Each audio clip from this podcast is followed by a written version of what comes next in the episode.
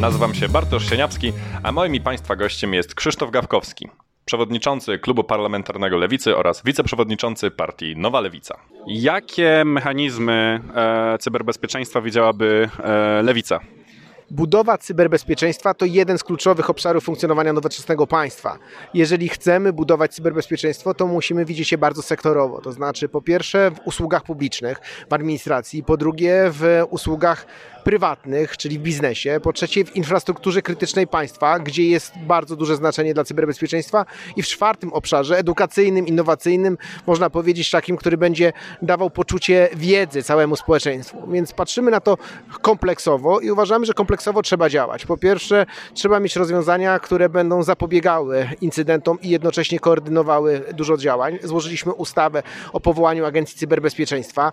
Po drugie, uważamy, że powinny być wzmocnione środki, między innymi na nowe obszary dotyczące technologii, gdzie cyberbezpieczeństwo jest ważne, jak sztuczna inteligencja, jak e, komputery kwantowe, jak wirtualna rzeczywistość. Tymi specjalnymi elementami powinna być objęte specjalne finansowanie. Chcemy powołać specjalny fundusz e, dotyczący tych nowych obszarów, między innymi fundusz e, dotyczący opieki nad sztuczną inteligencją i jednocześnie uważamy, że bardzo duża rola jest państwa w opiece nad administracją publiczną, która musi czuć, że jest zaopiekowana, że nie chodzi tylko o o to, że mogą zgłosić incydenty, ale ktoś im pomoże, żeby do tych incydentów na poziomie Polski lokalnej nie dochodziło.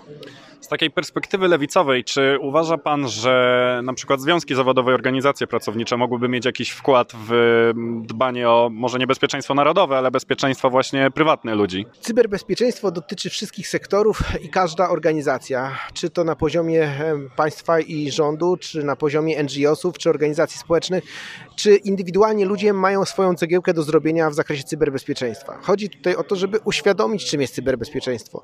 Kiedyś, jak był świat elektryfikowany, ludzie na początku obawiali się elektryfikacji i dzisiaj musimy mm, taką przeprowadzić drugą elektryfikację na poziomie cyfryzacji. To znaczy musie, muszą ludzie zrozumieć, że nie można wkładać ręka do, ręki do gniazdka, bo tam jest napięcie, które może potraktować nas zabić. Muszą wiedzieć z drugiej strony, że jak tego napięcia zabraknie, to nie będzie im działała pralka albo suszarka. Więc taka druga e, rewolucja elektryfikacji, dzisiaj cyfryzacja, dotyczy będzie każdej organizacji, każdego człowieka.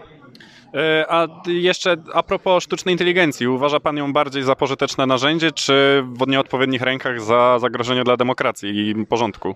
Sztucznej inteligencji dzisiaj jeszcze nie ma. Dzisiaj mamy do czynienia z algorytmami, z algorytmami, które się uczą i które mają perspektywę stać się czymś, co będzie zarządzało naszym życiem. Więc musimy do sztucznej inteligencji w rozumieniu algorytmów podchodzić bardzo ostrożnie. Korzystać tam, gdzie możemy, wdrażać we wszystkie narzędzia, między innymi dotyczące chociażby, e, identyfikujące chociażby choroby pozwalające na to, że będziemy wiedzieli, co jest zagrożeniem w ruchu komunikacyjnym, jakie mogą być incydenty cyberbezpieczeństwa, ale z drugiej strony musimy ograniczenie dotyczące tego, że będzie doregulowana sztuczna inteligencja i algorytmy wprowadzić, bo bez tego może się okazać, że to nie człowiek podejmuje decyzję, a za niego komputer, maszyna czy algorytm.